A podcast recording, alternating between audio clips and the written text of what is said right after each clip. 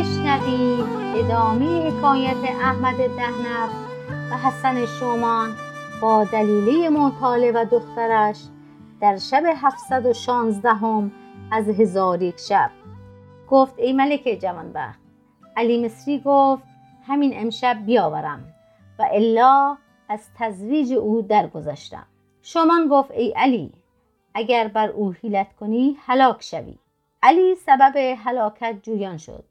گفتند که ازره یهودی ساهر است و جنیان تسخیر کرده و او را در خارج شهر قصری است که خشتی از زر و خشتی از سیم است و آن یهودی تا در آن قصر نشسته آن قصر نمایان است و هر وقت که از قصر بیرون می آید قصر ناپدید شود و او را دختری است قمرنام که جامعه او را از گنجینه های پادشاهان بیرون آورده و جامعه او را در طبقی زرین بنهد و درهای قصر بگشاید و ندا در دهد که ای ایاران مصر و جوانان عراق و دلیران عجم هر کس که این طبق را با این جامعه ها ببرد طبق و جامعه او را حلال باشد.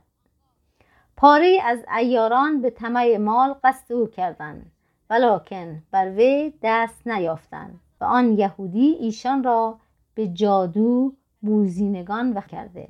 علی مصری گفت ناچار باید او را بیاورم که زینب در شب عروسی او را دربر کند. پس از آن علی مصری روی به دکان یهودی گذاشت. دید مردی است زشت و بدخوی و زر و سیم و میزان در پیش دارد و استری در نزد اوست. آنگاه یهودی برخواسته دکان فرو بست زر و سیم را در دو چشم خورجین کرده بر استر بنهاد و خود نیز سوار گشته همی رفت تا به خارج شهر رسید و علی مصری از پی او روان گشت. ولی او نمی‌دانست. آنگاه یهودی کیسه آورده خاکی از آن کیسه بگرفت و فسونی بر آن خواند و بر هوا بپراکنید. در آن حال قصر نمایان گشت. علی مصری قصر دید که مانند آن قصر ندیده بود. آنگاه استر یهودی را از پله های قصر فراز برد و آن استر از جنیان بود که یهودی او را مسخر کرده بود. چون یهودی خورجین از استر بگرفت استر ناپدید گشت و یهودی در قصر بنشست. علی مصری به کردارهای او نظاره می‌کرد. آنگاه یهودی جامعه زرینه دختر را به طبخی زرین نهاد با زنجیر زرین در برابر منظر فرو آویخت و علی مصری از پشت در او را می‌دید و یهودی ندا در داد که کجاین ایاران مصر و جوانان عراق و دلیران عجم که هر کس این طبق با جامعه ها بگیرد اینها بر او حلال کنم. پس از آن یهودی فسونی برخوان سفره تمام نهاده شد.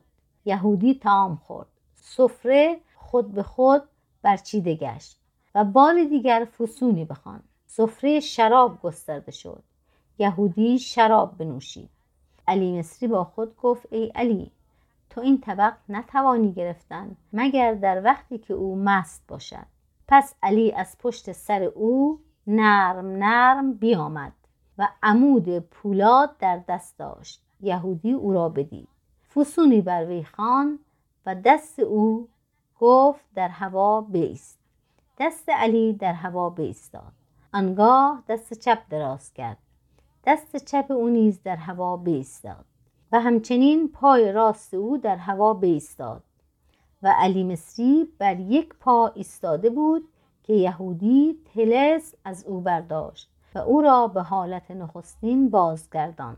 آنگاه یهودی تخت رمل بزد. نام علی زیبق مصری بیرون آمد. یهودی روی به دو کرده و گفت بیا و بازگو که تو کیستی و کار تو چیست؟ علی مصری جواب داد من زیبقم که دختر دلیله محتاله خواستگاری کردم و در مهر او جامعه دختر تو را از من خواستن. اگر تو سلامت همی خواهی جامعه او به من ده و خود سالم بمان.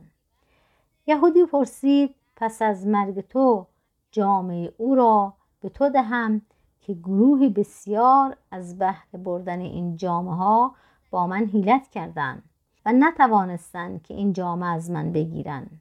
اگر تو پند من بشنوی جان خیشتن خلاص می دهی که ایشان این جامعه را از تو نخواستند مگر اینکه خواستن تو را به ورطه هلاکت اندازند.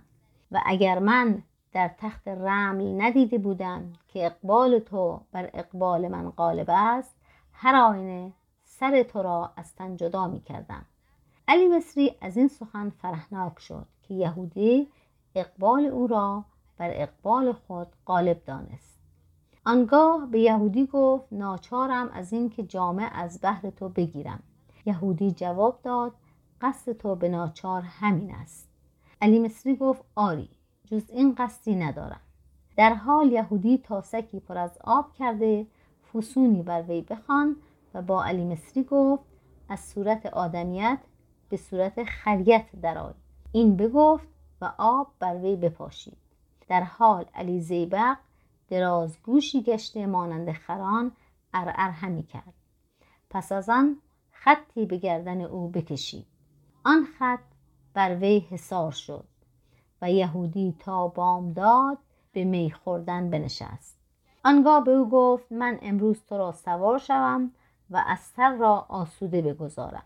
پس یهودی جامه و طبق را در پستوی بگذاشت و خود بیرون آمد و خرجین بر دوش علی زیبق نهاد و خود نیز بر او سوار گشت و قصر ناپدید شد. یهودی سوار همی رفت تا به دکان فرود آمد و همیانهای زر و سیم در پیش بنهاد. و اما علی زیبق در صورت درازگوش بسته رسن بود. میشنید و می‌دانست ولی گفتن نمی‌توانست. ناگاه بازرگانزاده ای که روزگار بر او ستم کرده بود و او صنعتی سبک جز سقایی نیافت دستبند زن خود گرفته به نزد یهودی آمد. به او گفت قیمت این دستبند به من ده تا درازگوش بخرم. یهودی گفت درازگوش چه می‌خواهی کرد؟ گفت ای یهودی همی خواهم که با آن درازگو مشک مشک آب از دریا کشیده به مردمان بفروشم. یهودی به او گفت این درازگوش از من شرا کن.